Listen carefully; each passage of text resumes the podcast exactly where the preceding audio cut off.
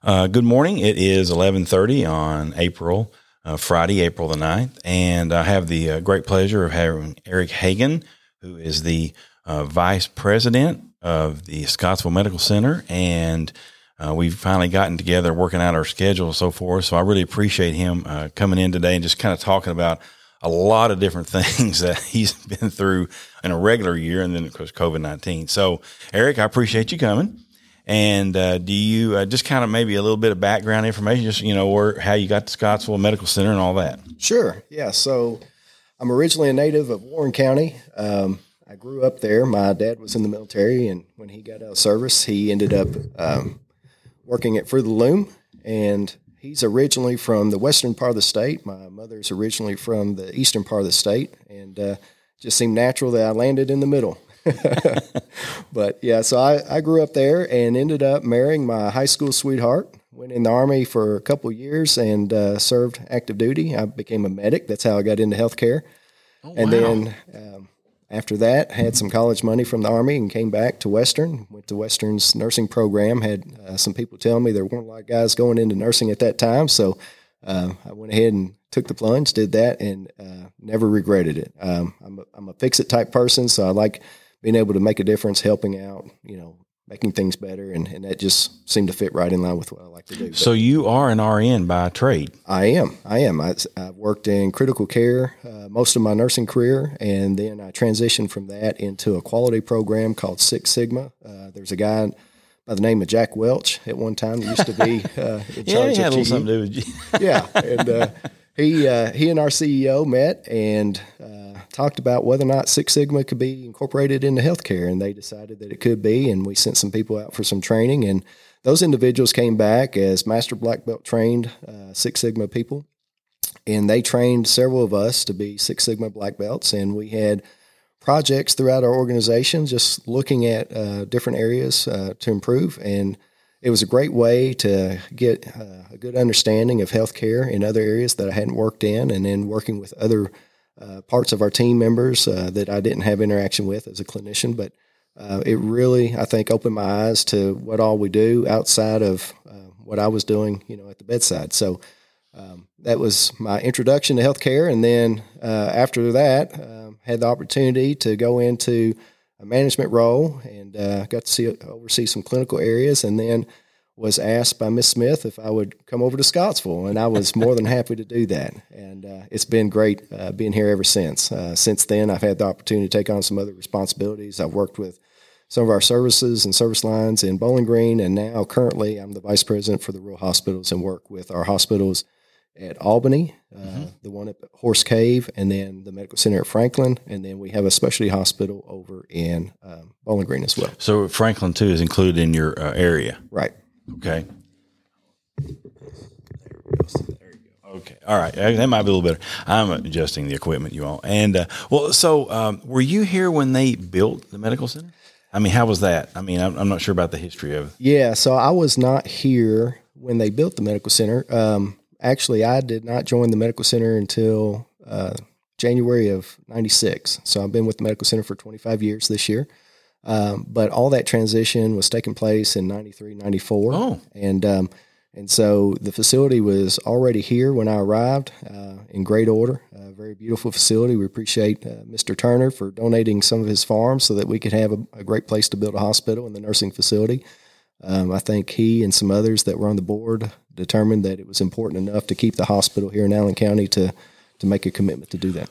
Well, and I am I I'm going to kind of uh, segue into the impact of the medical center on the community, but the, one of the things that uh, I don't think folks understand uh, is the um, impact that having a hospital uh, in your community. Because I'm from the eastern part of the state, and we're a good 45 minutes away from any type of ER, any type of you know uh, any type of services like that at all, especially on 24 seven, you know, seven days a week. And I think that, you know, one of the things that, or several of the things that, um, you know, employers, uh, people moving to your area look at are education and, and medical, especially as the demographics, the older, as they age, they want to be close to hospitals. I know that's the way my mom feels. She, you know, she's two minutes away. And I think that that to me is, is such an asset to a community to have the type type of network the medical center in general represents. Yeah, you know that's a great point. Um, you know, over nine thousand times a year, and and you know I hate to even say this, but over nine thousand times a year, people need emergency services, and to be able to get that here locally does make a difference. Um, we were having a conversation the other day, and we're working with uh, Allen County EMS on this. We're working towards an acute stroke readiness hospital uh, designation or certification. And one of the things that came up was, you know, just given the convenience of access to other larger facilities, does it make sense to stop at the ER here or to go on to the to the next hospital? And one of the experts uh, that, that helps us with this program and getting this program up and going had mentioned that for every minute you delay care, that you lose 1.9 million brain cells. And um, if you think about that times 20 minutes at the shortest or 30 minutes, you know, on average, um, that's 40 to 60 million brain cells. Now, I don't know about you, Mayor, but I can't afford to lose one. no, no, I think I've lost plenty. Yeah, and you know that's the thing. If you're 45 minutes away from any type of care, right? And you know, and there's there's a lot of standards out there as far as standards of care, as far as timeliness in which you get certain treatments implemented for things like stroke or even people that have heart attacks. Uh, you know, getting getting them treatment in a timely manner.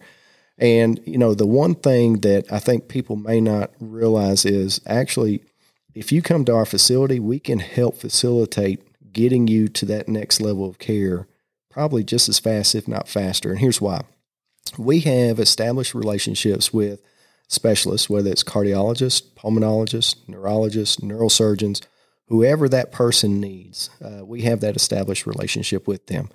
And if for whatever reason that were to fail and we were not be able to reach out to them directly and get them to take that person right then, we have our hospital medicine program in Bowling Green and we have the same ER group in Bowling Green. And so, worst case scenario, we will get them to whatever specialist that they need immediately. Wow. I mean, that's that's it's interesting because time is literally, you know, it's life and death, right? And anytime you have the opportunity to to seek either uh, information or care, uh, the more the odds are better that you're going to survive. I mean, or what? I mean, is that what we're kind of? It's yeah. So and and it's you know sometimes it's it's not necessarily just um, life or death. It's it's quality of life. Sure. And, and so you know there are certain situations that um, timeliness will impact whether or not somebody has the same functional ability that they, they currently have. And, you know, and that, and sometimes, you know, people look at the quality of life just as much as they look at quantity sure. of life. Right. Well, and, you know, accidents, uh, you know, this is a big farming community, different thing. Anything can happen like that. And you're right. I mean, it could maybe, uh, salvaging regain. a limb. Exactly. Yeah. And I think that's, you know, so I, I just think these are things that, I mean, I guess a lot of people don't necessarily think about, but they can appreciate if you've had any, uh, dealings with the medical center at Scottsville. I know I have through my mother, and I, I just want to tell you that it's a first class facility. The people that work there are very professional and they care, and they really do. And, they, and that's no put on. They really yeah. do. You can tell. Well, and you know, and we do take pride in that. So when you think about a rural facility, obviously, and, and, and I think a lot of this has evolved and changed over time. Uh, but at one point in time, if you were from Allen County, you thought you needed to go to Bowling Green. If you were from Bowling Green, you thought you needed to go to Nashville. If you were from Nashville, you thought you needed to go to Atlanta. And if you were from Atlanta, you thought you had to go to Houston. But, um, you know, a lot of that has changed, and a lot of it's because technology has changed, and, and people have access to care more convenient and, and, and, easier to access closer to home. And I think, you know, being close to home is very important. And I, I think another statistics that kind of reigns uh, that fact uh, true is that – you know, we have on average um, more than 6,500 patient days. And so essentially we have more than 17 and a half patients in our hospital any given day um, because they want to be close to home. And it's, it's sure. better for their family. It's better for their peace of mind and, and their uh, mental well-being to have family close by. Um, and so having uh, access to care right here. And, and when I say that, it's not just primary care and it's not just – uh, post surgical care and, and, and, those type of things. It's having access to specialists by means of telemedicine or specialists that come on site uh, to Scottsville and, and come by to visit them while they're in the in the hospital, but being able to have that same care here locally uh, makes a big difference to families and, and, to the patients. Well, I mean, you have the facilities there. You know, you have an orthopedic that comes, you have a cardiologist, you have a pulmonary. I mean, all those things are available right. on the local level. Right. And you know, a lot of people may, for whatever reason, can't get to Bowling Green, but they still have that same professional care because if you went to Bowling Green, you still see the same doctors. Right. Or you know, and so I think that I mean that to me that's it, it's peace of mind, and the fact that they can stay here if they have to be in the hospital because family you're right. Psychologically, it's nice to be around the family, and, and I think that that's a that's a huge plus. And uh, I mean, is it amazing to you though, since you were you know started as an RN, so the technological leaps and bounds that have been made even right now? Oh, a- absolutely. So before I leave that other point, though, I, okay. I, I just want to sure. go back to what we were saying, and you know, when I was talking about, it used to be a time where you used to feel like you had to go somewhere else to a larger facility to get that care. Um, one thing that we have instilled over the years with our team is that you know the one way that we have an advantage over those other facilities is that personal touch. We typically know who's coming through our door. Mm-hmm. It's either a friend or a family member or you know a family member's friend, um, and so we have that personal connection. And, and at the end of the day, uh, a lot of times people don't even know what's supposed to be taking place as far as their medical care. But what they do know is whether or not that person cares about them that's an excellent point about the local contacts and so forth. And, and I, think, and, and it's putting people at ease because yeah. they don't normally in the hospital. I mean, they're nervous or something's wrong, you know. So if they see a, a familiar face or they make the contact through the family lineage or whatever you want to say, how you say that, I think that's that's another excellent point. And uh, medical center has certainly done a lot to uh, put facilities in local communities. You know. Yeah, and so we've been very fortunate. Um, as an organization, Med Center Health has not actively gone out and, and pursued any specific community, um, but have been available. And, and so, just like here in uh, Allen County, uh, we had an opportunity where we were approached by Simpson County and then subsequently by um, Caverna or, or Horse Cave, and then most recently our facility over in Clinton County. And, and I think it's because we try to be good partners and good stewards of the care that we provide um, to those communities. So, you know, I think at the end of the day, uh, we understand we're a nonprofit organization, uh, so we're not beholden to any stockholders. Um, so whatever we do, as, as, as far as uh, anything we generate in revenue, we reinvest that in our people, in our technology, or expanding the services or care that we provide. So, you know, it's good to be able to work. I've, I worked on the other side, and uh, and I've seen how that goes. But um, but I, I will tell you, it makes you feel good about what you do. I think that I mean it's just it's just a home run as far as I'm concerned. I mean, and it seems to me like that you know you don't hide the passion about the company and what you're doing. And I think that that's the the projection I've had from other you know nurses, doctors, all those kind of NER and so forth. And I think that people feel that. Yeah. No, I, I agree. You were asking me what all has changed over over the years, and um, it, it's exciting to see as an organization uh, where we've come from and, and where we are now and, and where we're going. In that, um, we're always looking for how we can provide more services, better services, better care. Um, you know, where it's more convenient, easier to access. Um, I, I, remember there was a time when when I was uh, taking care of patients in critical care areas, and and you know, in any given day, that situation can you know can get busy.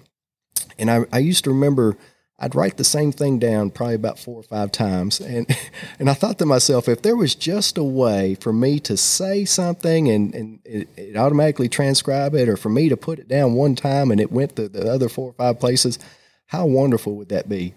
And I'm going to tell you, that's that's happening today. It is, and it's it's amazing and it's great uh, because so many more people want that information. So you have obviously the payers that need that information. Uh, you have other medical professionals that need that information. Uh, and now, you know, we have the ability if people sign up through our patient portal where they can have access to their medical records, you know, almost immediately. And and so it, it is it is nice to see that I don't have to write that stuff down four or five times, or our clinicians don't have to do that, and they can just focus on actually providing the care that somebody needs now. I think it's great, and you, brought up a great point about the uh, patient portal. I mean, you know, you go have your uh, regular uh, test, you know, labs, and th- those results are up, and you can see them for yourself. And I think you know that's something uh, that is really has kind of come to the forefront is personal, user friendly uh, access to your own records. And Yeah, and so there's actually something that just came about, um, and and it has different components to it. But uh, part of the Cures Act is uh, something that addresses interoperability, and and, it references the uh, that portion of it as information blocking. It's actually just the opposite of it. It's ensuring that there's not information blocking, so that if a patient comes to the hospital or to our clinic and they need that information to go to their primary care provider or to a specialist, that there is a process in which you can make that happen immediately or very timely, um, usually less than 24 hours. And so we've been working on that and, and we're in line with uh, those expectations. And so we're, we're making a big push right now to get everybody to sign up for the patient portal. And so we're asking for email addresses instead of physical addresses. We're asking for that too. But Sure. but it's just as important that we get a current email address so that you can get updates and notifications about when your information is available. well, it saves a phone call or the logistics of doing that. It's just you know it's immediate. Yes. You know, it, just by you know by email or by you know by the patient portal. Now, is there an app that's involved in that? There is, and when we get that email at registration, uh, you automatically get a link to that app, and you get a QR code so that you can scan that, and um, and it'll take you right to it. I think it's great. Um, so, um, what are some of the initiatives? I, I guess maybe personally that maybe you're proud of that you've been a part of. I mean, I don't. Uh, that's a kind of a broad question, but I mean, I'm sure there are some things that you have gotten the opportunity to implement, initiate, and so forth since you've been the uh, vice president.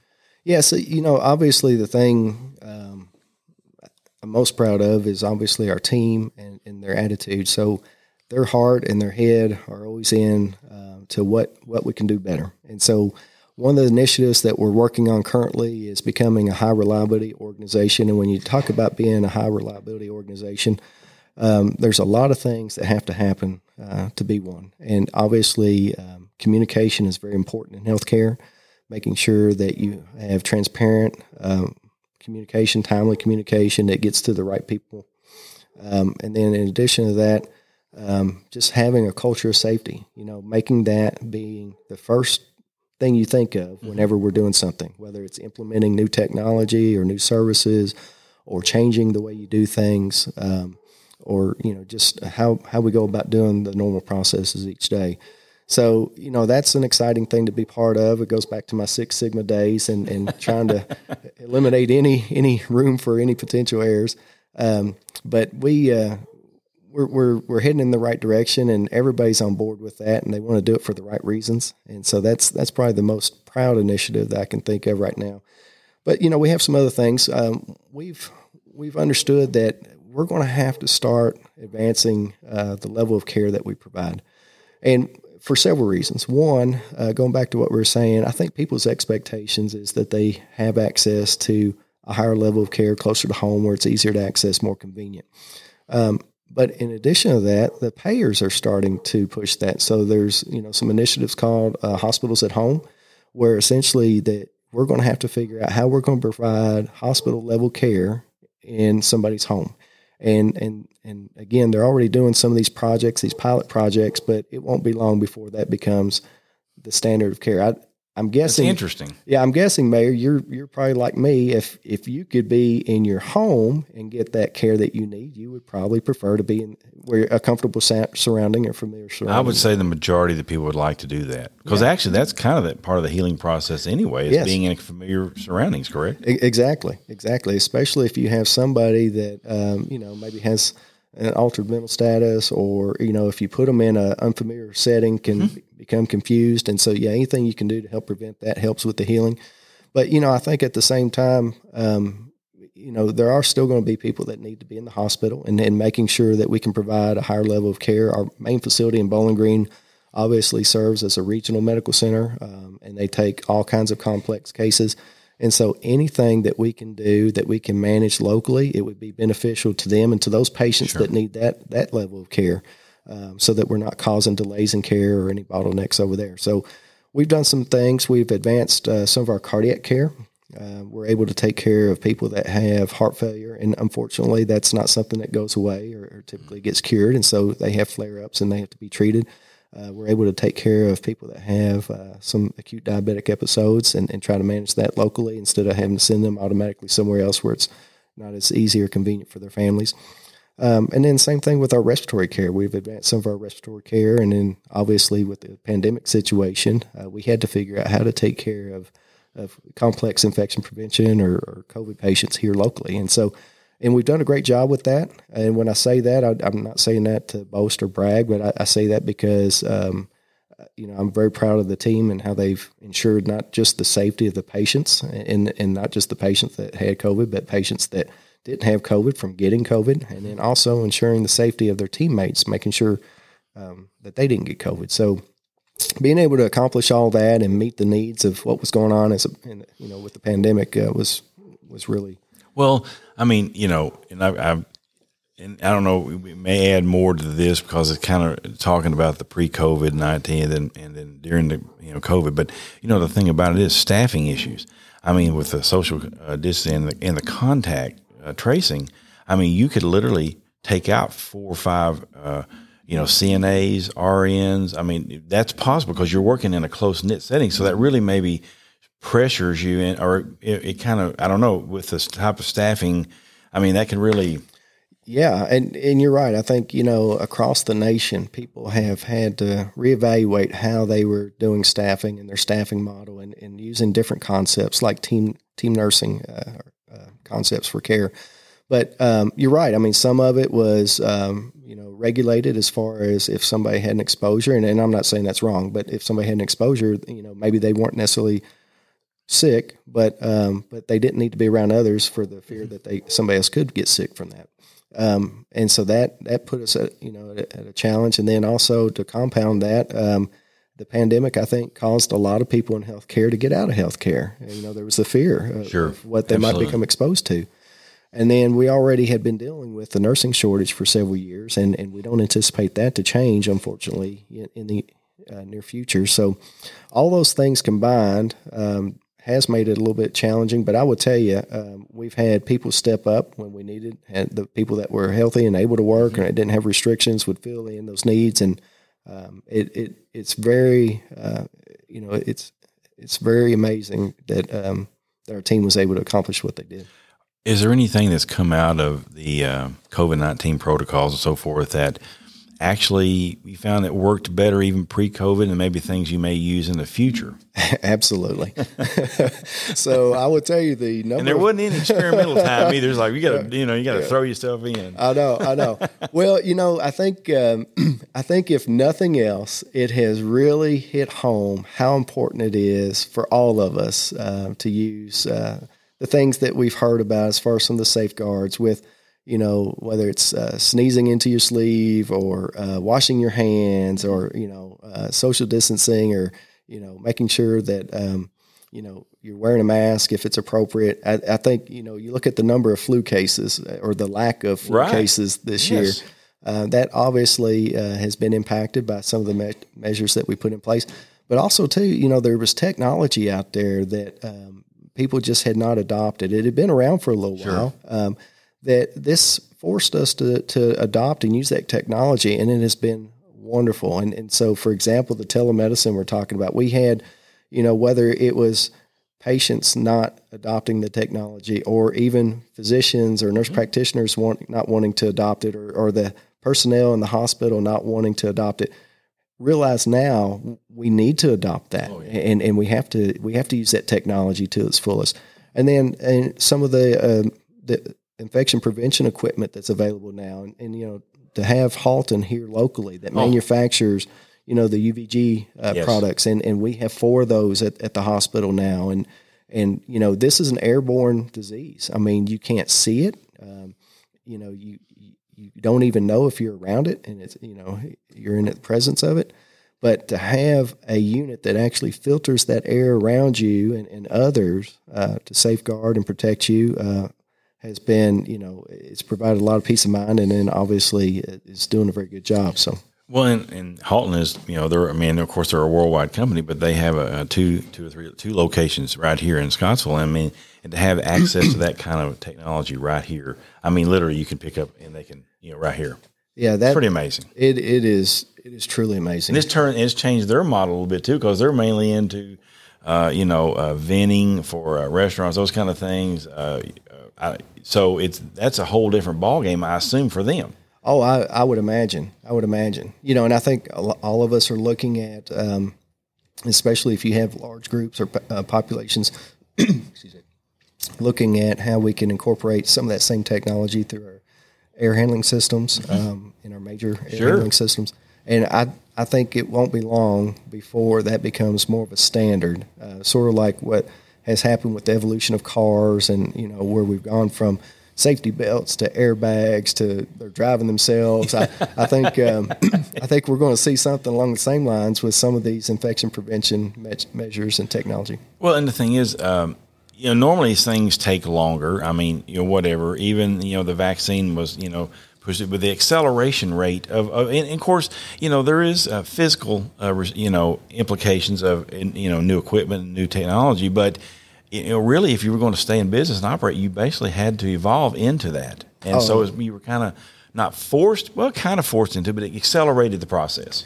Yeah, well, they say that's uh, necessity is the mother of invention. Yeah, yeah. No, you're you're right. I, I think um, you know it, it's hard to change. I, most of us, you know, have uh, we're creatures of comfort, and we have certain things that we're familiar with that we're used to, and and, and you know, to just change on our own. Most of us probably wouldn't do some of these things, but um, so it, in some some ways, it has been positive in that it's it's forced us to look at how we can do things better.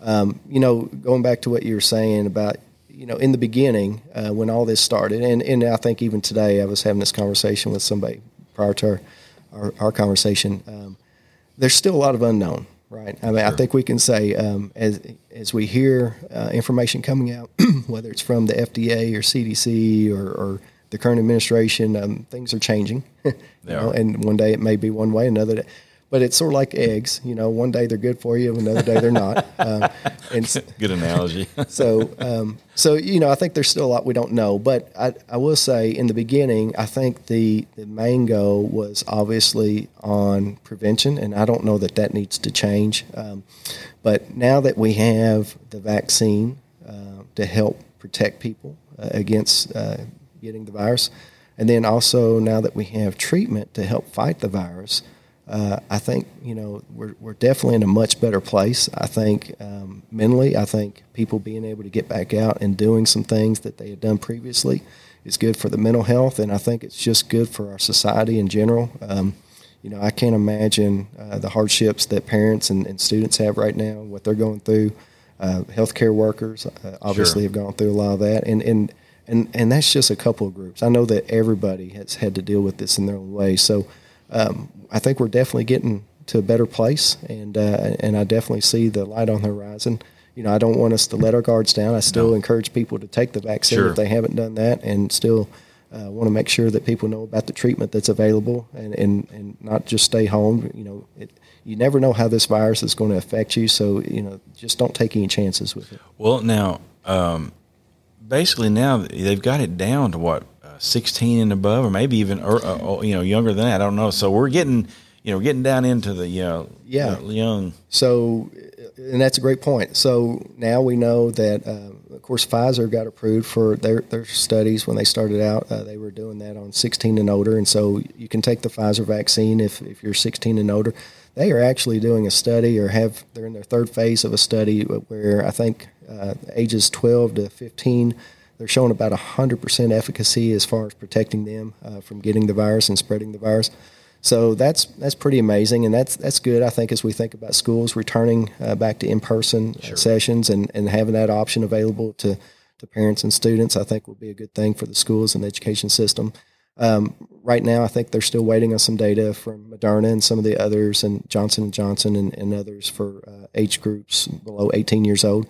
But just to have um, those vaccines readily available now, and and the others that are out and, and coming out, um, we're definitely making a dent in in being able to get back to the way things were before the pandemic. When you look at the numbers and so forth, they are tending to go down. So, um, and uh, just touch a little bit, and I, I, talk about the infusion treatment about every uh, broadcast, but just a little, you know, brief how that works and what you know who is affected and who's the most likely candidate and so forth. Sure. So this is um, this is a little bit different type of treatment. Um, so it, it, has the same principle in that uh, you have antibodies that are fighting off the virus, um, as opposed to an antibiotic uh, that's you know helping um, help fight the virus and attacking the virus directly. You're actually introducing antibodies into the system that that target uh, the COVID virus, and and you know there's a couple different ways in which you can build up um, immunity or an active response to the virus. Obviously, one is getting exposed to it and your body building up um, its own antibodies naturally. The other one is to take the vaccine and your body senses that and, and starts building antibodies to address the vac- uh, the virus if you were to get infected with it. And then the last one is if you actively have the virus, introducing the antibodies and still waiting for your body to produce it, introducing the antibodies to fight it. And and so the the nice thing is to be able to give that um, monoclonal antibody infusion to immediately address that. Ideally, and and, I'm not, I, you know, there's not truly a science on this, but I would tell you, ideally, if you get that within 24 to 48 hours, you're you're probably going to be in pretty good shape. Well, that's what I've been broadcasting because it said you know the ideal candidate is 24 to 48 hours. If you know, but but it has to be you have to be referred to by your primary doctor. I mean, there's there there's criteria to, meet that. Right. So, you know, just like with antibiotics and, and antivirals, that you don't necessarily just want to give that prophylactically. Mm-hmm. Um, although, although they are doing some research on that, and specifically with uh, long-term care residents, um, maybe giving that giving uh, the MAI to them prophylactically.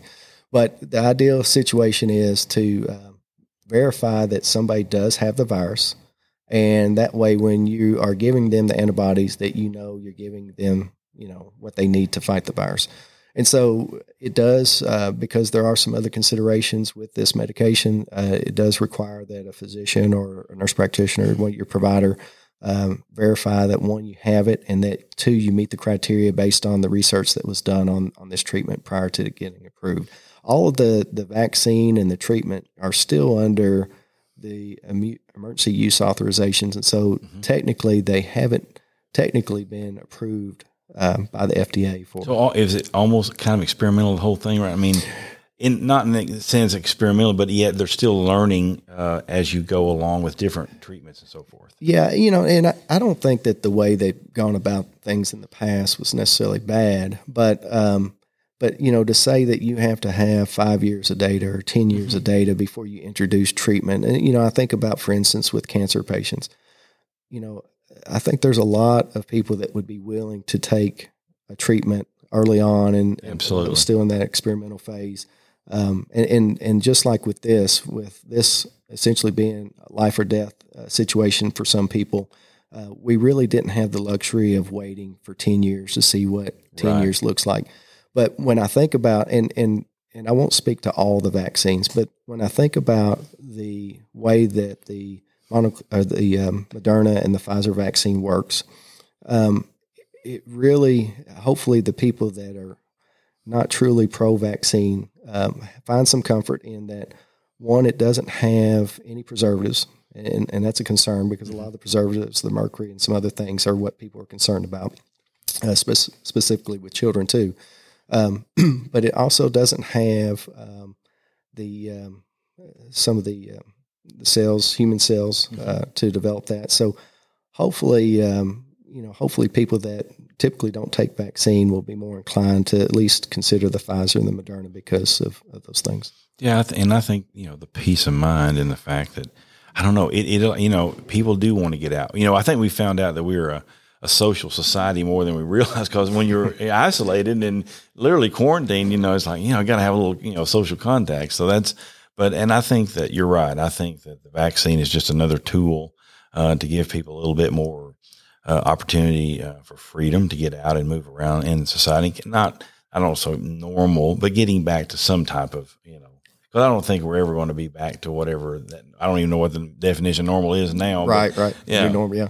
No, uh, you're right. So uh, you know, I'm I'm more introverted, and so if you can get me to speak for three minutes, you're doing pretty good. So when you asked for 30 minutes today, I, I thought, well, that's a big ask. But at the same time, I, I was eager to get out, and I was eager to sure. see you and and and uh, get back to some sense of normalcy. So I sure. appreciate you. Well, I mean, the information that you're giving here, I mean, you know, it's it, you're educating the uh, community about the medical center of Scottsville. I mean, they they know it's where it's at and so forth. But um, so, what do you see uh, in the future as far as there any type of um, I mean, like, is the medical center considering? Uh, I don't know. I'm I'm thinking expansion or whatever, but just nothing. I mean, just whatever they're looking at for the future of, of Scottsville. Allen yeah. County. So we we have several things in the works right now. Um, one of the things that we'll be uh, sharing information about shortly is bringing back some more general surgery services here locally.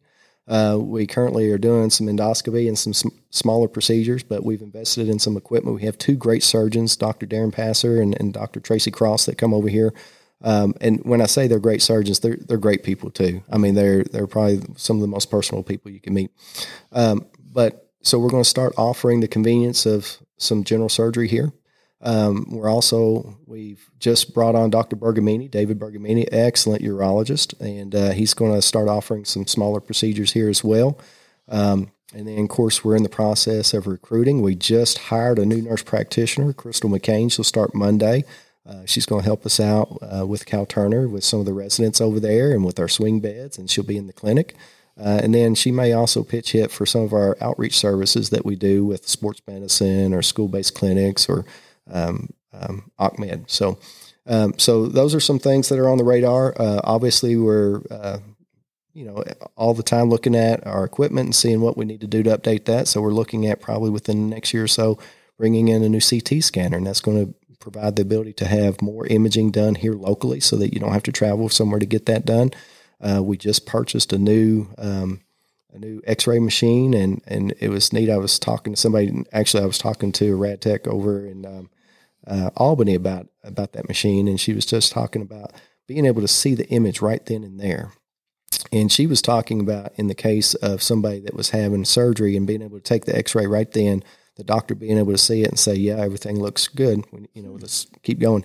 But the other thing too is with the pandemic and with COVID nineteen, being able to do the X-ray and see what somebody's lungs look like and know immediately what we're dealing with is very beneficial. So you know, just looking at those type of things, uh, we're introducing some other equipment uh, for our medication administration system. What people may not be aware of is um, when you get medication, there's a little bit that goes behind that before you actually get that medication. One is making sure that a pharmacist reviews that and make sure that you don't have any contraindications why you shouldn't get that medication, that it's you know prescribed the right amount, the right way. And then the nurse that delivers that medication, there's some things going on in the background. She is actually taking that, looking in somebody's profile on the computer, making sure that that medication is there, and making sure that you know it's prescribed the way it's supposed to. And then she's scanning that at the bedside to make sure again that it's the right medication somebody's supposed to get the right way. Um, so implementing some of those safety measures goes back to that high reliability organization that I was talking about. Um, where you know I think I had mentioned we we just uh, started our Facebook page, so I think that's cool. Yeah, we want to make sure that people are aware of what's going on. Uh, we joke around, and it, it's really a bad joke. I used to tell people that we do a lot of things well, except for tell people what we do well. and uh, and somebody said, "Hey, we better start doing better at that." And so, um, yeah, so we'll have we'll have things on there where you know we'll have uh, spotlights of our employees, why they got into healthcare, sure. to tell their story, and and you know that's a family or friend, and and if somebody has an interest in healthcare, maybe that'll uh, spark their interest, uh, and maybe stay here too uh, to provide healthcare. Um, but also, as we introduce new providers, like we were talking about, you know, making sure people are fully aware of them or any services. Um, you know, I hate to even admit this, but there are times I'll talk with somebody in the community and they'll say, "I didn't know you did that there." Yes. And uh, and you and I were talking about, you know, we think that sometimes if we put an ad in the paper, we run something on the radio, or even put a billboard up, that that's enough to tell everybody. But uh, we've got to do a better job at that. So, uh, so there's some some of the thoughts. Well, the you know, and that's why one of the things, and I told you this earlier. I was like, you know, the one thing I hate to hear is, "Well, I didn't know that." So, but you know, now there's there, you know, there's so many opportunities for social media print, you know, uh, audio, all those kind of things. And you know, I think, and you're you're uh, going in the right direction too. We're trying to hit on all those cylinders because you know a lot of people may read the paper, but they don't have Facebook or they don't you know listen to the radio. So you're trying because you do want because all those people, especially in your case, would be affected by those services at some point or a family member. Right, and so just like we were talking earlier about the acute stroke ready hospital, um, you know, I I want to make sure because it's very important. Going back to how timeliness is important with that care, I want to make sure that everybody everybody knows that that mm-hmm. that's available or is going to be available. Um, same thing with uh, we're working towards uh, trauma designation and, and just making sure that if somebody has a trauma injury, they understand that you know we're going to be able to provide that first level of care that they need. Um, and then you know just other things for convenience sake. Um, you know, it's not always convenient for somebody to go somewhere else to get uh, some type of uh, whether it's lab work or imaging uh, service done or even therapy. I mean, we have phenomenal physical therapists. You do. And, I can say firsthand that you know that out there, it's unbelievable what they do out there. Yeah, and and, and our, our physical therapists, our occupational therapists, our speech therapists, the way they coordinate and collaborate care for somebody's therapy. Um, they ensure that somebody gets back to the best condition. And, and, you know, I got a couple of stories that uh, were just amazing. We, I mean, we had a couple of people that were bilateral amputees, and and um, and not only did not only did they get that person walking, but they actually reached out to get that person the prosthetics when they didn't have insurance or you know mm-hmm. didn't have a means to get that. And so, um, you know, that speaks a lot to uh, how much they invest in the care that they provide. Well, I mean, the attitude when you walk through in that big room out there and you've got six people doing different things at different stations. I mean, you can tell the camaraderie, um, the positive environment that they, you know, and, and that's, you know, as I think goes, you know, when people are in physical therapy, you know, usually they're not in the, you know, best moods or they're, you know, they're going through something. And I mean, it's just, they, it's, it's almost like they're cheerleading them and they may are, they really are in a way, you know. Oh, you're exactly right. I'd say probably 99% of the people that get therapy yes. are having some exactly, type of pain. Exactly. and maybe, you know, especially when they're just starting to maybe like coming off of surgery and they're starting to actually having to move or, you know, whatever. So it's a little bit, you know, painful or whatever. and they're, but I mean, you know, and the patience, I mean, and I mean that uh, the patience of the personnel is amazing because I'm thinking, I just don't know if I could take that or not, but right. you know, because they're people are frustrated and they understand that, so that's part of you know of their job and so forth. But yet, it's not really. I don't. I don't. I don't know. I, I feel like they don't really think of it as a job. No, I, I agree, and they're very personable. I think uh, mm-hmm. you hit on that earlier, but uh, probably the most important thing about a therapist is their ability to have a relationship with that individual yes. because they are going to have to, to your point, convince them it's worth the pain and the energy and the effort to do this. And, yeah, it's a trust factor. It is a big trust factor. Yeah, and I mean it's just, but I, I, I admire that because you know if anybody's been involved with, with people that don't feel well or coming off, you know, it's eh, you know it takes a little bit of time to get to at least to a level where they're comfortable and uh, they're feeling like maybe they are making some progress. Right. You know, but um, so um, okay, I got to ask you one personal note. Okay, so a couple of years ago, maybe it's three years ago, when was it that you all did the big? Uh, was it two hundred miles? Uh, oh. in Lexington, you had a team that went down because you're. Are you still running? I I am. Um, not as much as I was then, but yeah, uh, we had some some some of our team members were yeah. here local, Kathy and, yeah. and Seth and, and Stephanie. Um, yeah, so we uh, we did something called the Bourbon Chase. It's it's a 200 mile relay um, that uh, you do. You can have up to 12 team members. Our coach decided we were going to have 10, and uh, and uh, you run essentially for 36 hours straight, and you have to complete 200 miles. And um, and yeah, it was it was definitely uh, one of the most memorable experiences I have as a runner. Uh, and and I would tell you, a great group of people. Uh, everybody knows Kathy at, at, our chamber, and she's a phenomenal person. Seth and Stephanie are, are phenomenal people as well. And but it, it you went through, uh, I guess, the Bourbon Trail. You went through, you know, the the exchanges, uh, exchange sites where at some of the distilleries, and you handed off the essentially baton or sure. uh, you changed people at that but you're running in the middle of the night out in horse country or whatever I oh mean. my gosh. So so and and I love this guy. Actually Jeff Schnell Jeff and Shannon uh, they're a couple of podiatrists. They were uh, they were coming over uh, to Scottsville. Actually one of their partners is coming here now but uh, Jeff was our coach. And and so Jeff had talked me into uh, doing this. And and yeah so when he told me about it I thought well you know it's not going to be that bad But what he didn't tell me was we were actually going to spend all 36 hours in a van, all 10 of us. so everyone who wasn't running, they were in the van. Yeah. So y'all were following the runner. yeah, we were leapfrogging, Wow. and, and uh, of course we had all of our drinks and, and everything piled up, and you know some changes of clothes and that kind of stuff. But yeah, It make you feel like you were like I don't know back in the army or back in college. You're like giving you a bunched up a community thing. it, it, it made me feel exactly like I was in the army. Yeah, I, and I thought, you know, that's why I got out of the army That and went to is so college.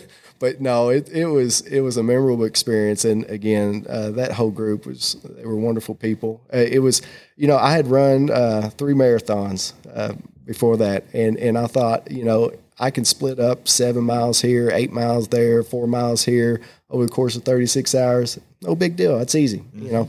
And so when they said we're going to sleep in the van, I thought, nah, it's still no big deal. But I'm going to tell you, that was as tough as any marathon I did. I say the rea- well the the hours and just you know can you really sleep? I mean can you really Oh, no, rest? Yeah. Absolutely not. Well, now, okay, so, and I know I'm getting off a little bit, but now the team that won, when there are only like five people on this team, Oh, it, yeah. I mean, I, I think anybody that finishes is a winner. Yeah. I mean, that's the way I had to look at it. I had to tell Yeah. myself that to keep And you doing it. did. Yeah. You and- and we finished. Yeah, Yeah. So I had to say we won. But uh, yeah, it was this. It, it, I mean, these ultra runner Sure. type guys. I mean, you know, these people I don't even. They're silly to even look at. Uh, they're like you know five minute miles and Right. stuff like that. Yeah. but you know, the experience though, the, whole experience of getting beat in, South, in, in central Kentucky around, I guess it was uh, Versailles, was it Lexington? I mean, Yeah. you crossed some county lines, didn't you? Oh yeah, yeah. Well, let me tell you, those roads, those county roads, some Yeah. of those are like single lane roads. Not much shoulder. no, no. And if you're running at night, and we did have Yeah. a couple of our teammates that, and, and I'm sure plenty of others that uh, didn't see where the road was. Sure, I get that. Um, well, uh, okay, and, and I just had to hear about because I think that's that's an awesome story. It's one of those big bucket list items, I think. But um, so. It, as we close here, is there anything else you'd like to add? Because I mean, I'm telling you, I, I really am going to uh, publicize uh, the podcast and make sure that uh, people, because we, I have, I've started to have a good following, and it, there's just so much good information here that you provided, and just insight.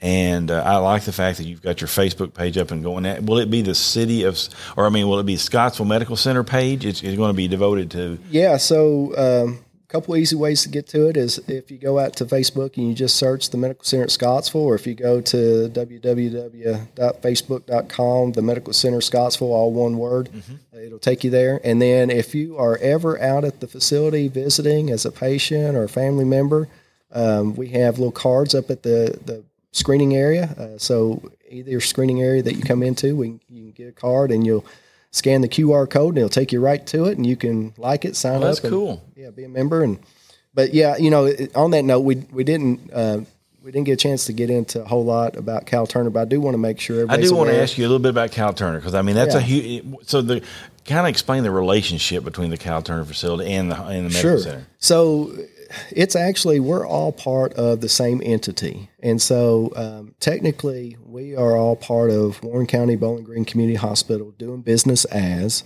the Medical Center at Scottsville, doing business as Cal Turner Rehab Specialty Care. Um, the the nice thing is, and, and we all have the same. It, it's all the same team. Um, you know, it, we we have the same respiratory therapists, we have the same dietary staff, we have the same therapy staff, our imaging team. It's all the same. Um, but at the same time, we're we need to be different in in that you know we don't want. Um, and when I say this, this is more internally. We don't want, for instance, our doctors treating hospital patients in, in Cal Turner and, and vice versa. You know, it's we don't necessarily need Cal Turner residents in the hospital, but um, but it, it's a great great team. Uh, I will tell you, um, in in some of the videos when you go out to our Facebook, we had a chance to to talk to some of our uh, resident care partners and, and and some of our staff at Cal Turner and let them tell their story. Going back to what we were saying about the rehab, um, these individuals they build a relationship with our residents. Uh, and and when I say that, I mean they are essentially the extended family. And when you think about the past year, when people haven't had visitors or are able to have their family come by, th- that was their family, and and and they feel that way. And, and you know, and if we ever have anybody leave, uh, you know, there's there's a big Sure. gap in, in in in our lives when they do that. But um, but yeah, they you know the good thing is um, with our prevalence rate uh, across the state and um, the number of cases or lack of cases that we've seen uh, at the facility, uh, we're going to be able to start or resume uh, in person uh, visiting visiting in, in the facility. Yeah, we And talked so- about this morning in the community meeting, and I hadn't missed that, and it was in the paper. But uh, so what? So that's going to start Monday, uh, It- April the twelfth. It will. It'll start the twelfth, and um, it it will need to be by excuse me by appointment um, because of the limitations on how many people you can have in a setting. So. Uh, the easiest thing to do is just to call out to our facility, and, and people can call 270-622-2833, and they can ask for uh, Nikki, Nikki Welch. She's a phenomenal person. She'll coordinate the visits and uh, make sure that you get to see them. And our goal is to have everybody's family member visit at least once. Oh, that'd be awesome. Yeah, each month. So, Yes. um, so anyways, the the the, the care that um, that our residents get, um, we're very fortunate. We have, and when I when I talk about the staff, when I I mention the dietary staff, the things that they do, the special events that they help coordinate, um, I think really distinguishes Cal Turner from from others. And, and when Jackie and I were talking about what our goals were um, in the past years, eh, you know, we understood that there's more options out there. You know, there's a lot of assisted living, and and we talked about you know what is going to make us different, and, and what's going to stand out, and what's going to make people you know want to come to our facility, and and they've done a great job with uh, again uh, the activities that they do, and, and and we're hoping to resume you know doing some of the activities outside of the facility. Uh, but also bringing some of those events that we normally do inside the facility back. Obviously, uh, she did a great job with the fundraising and, and getting the courtyard up and going, and, and she's getting the gazebo uh, updated so that people can use that space as well. And um, but no, it, it's it's some of the most caring people that you'll ever have the chance to meet, as far as staff and, and our residents. My son-in-law's dad is out there, and and, Oh. and so Well, that's an endorsement. I mean, you know, Yeah. your own family, yeah. Uh, but I, I, I did. You, you mentioned her, but I, I do want to just emphasize a little bit. Jackie Woodward. yes, I mean, um, she is a, a wonderful person for one, and she's an administrator, and you know, she you can tell that she's. I mean, she's just on top of it. and She and she enjoys her job, and she likes being a part of the, you know, and you know, it's it's just I think that she is a, a type of person you would want at you know, running your facility or administrator. Oh, absolutely. Uh, Jackie's very well known Yes. um, as far as among administrators across the state. Uh, she actually sits on the board for our um, association, our, our nonprofit Oh, wow. association for LeadingAge. Um, I sit on the board for the board of licensure for long-term care administrators.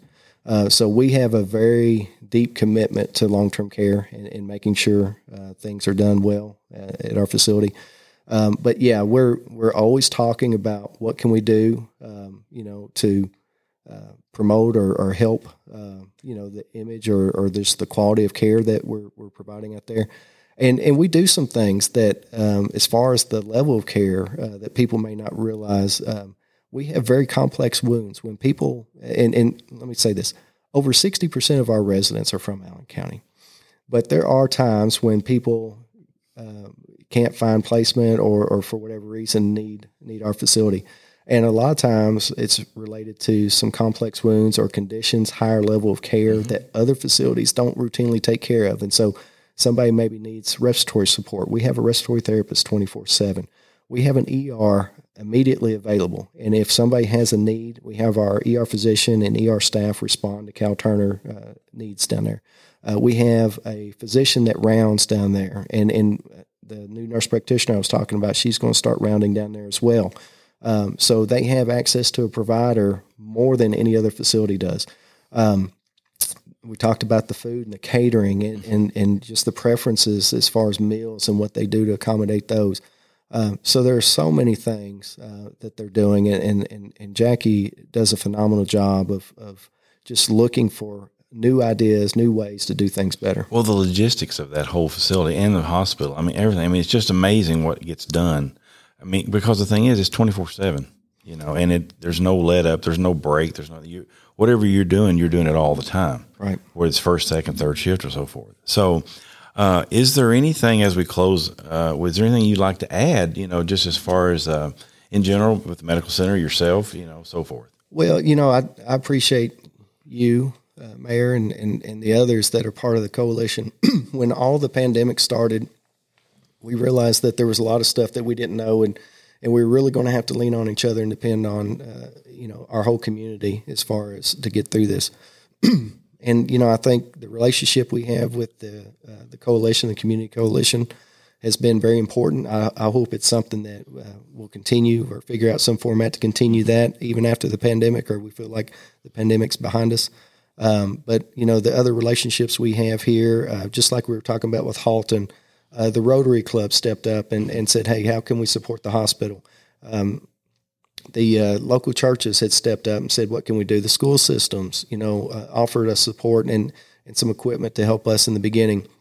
But it was just amazing to see um, how the community came together, and you know, I think um, I think you know I'd be remiss if I didn't say thank you to to the whole uh, community here in Allen County and Scottsville, to you and the other leaders in the community to help help us all get through this. Yeah, I think Scott Williams at the you know he's headed the uh, community uh, coalition, and and I and I'm like you. I really hope that in some form it stays because you know the diversity of the members of that uh, coalition is, is it, it, affects all the uh, different.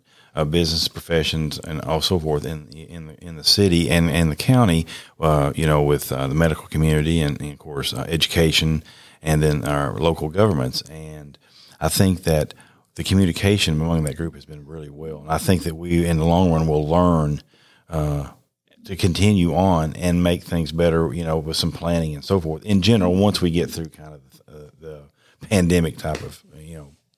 Oh, absolutely.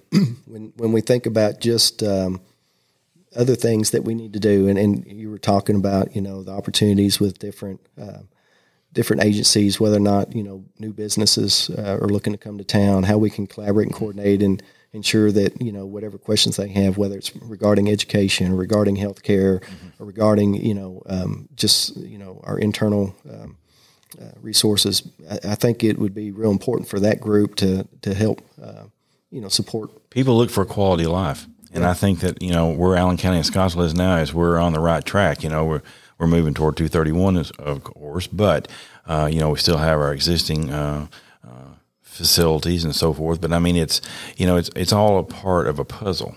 And I think that obviously the medical community and having a hospital and a, a, such a facility as Cal Turner is a huge, huge plus uh, for uh, this area as people tend to retire and come back here and so forth. So, okay, well, listen, I, I want to really uh, thank you uh, for uh, spending uh, the time with me today and explaining. I think people are really going to appreciate the information. And you uh, you have a great weekend and uh, try to get your miles in if it doesn't, you know, if it doesn't rain or yeah, right. yeah. Well, I appreciate it. I uh, you made this uh, thirty minutes, that which is typically longer than my three minutes. A yeah. lot easier than. Well, actually, it's a little bit more. It's we're at fifty-seven minutes oh, now. wow. Hey, look, I just put you at cover, just let you go because I mean That's the right. thing is, there's no time limit on it, but it's just so much good information, and you know, I just I really appreciate you taking the time. I mean, I don't know, you may have a appointment you you know missed, but anyway, uh, I really appreciate. it. Okay, well, thank, thank you. you. very much. Have thank a good weekend. You too. All right.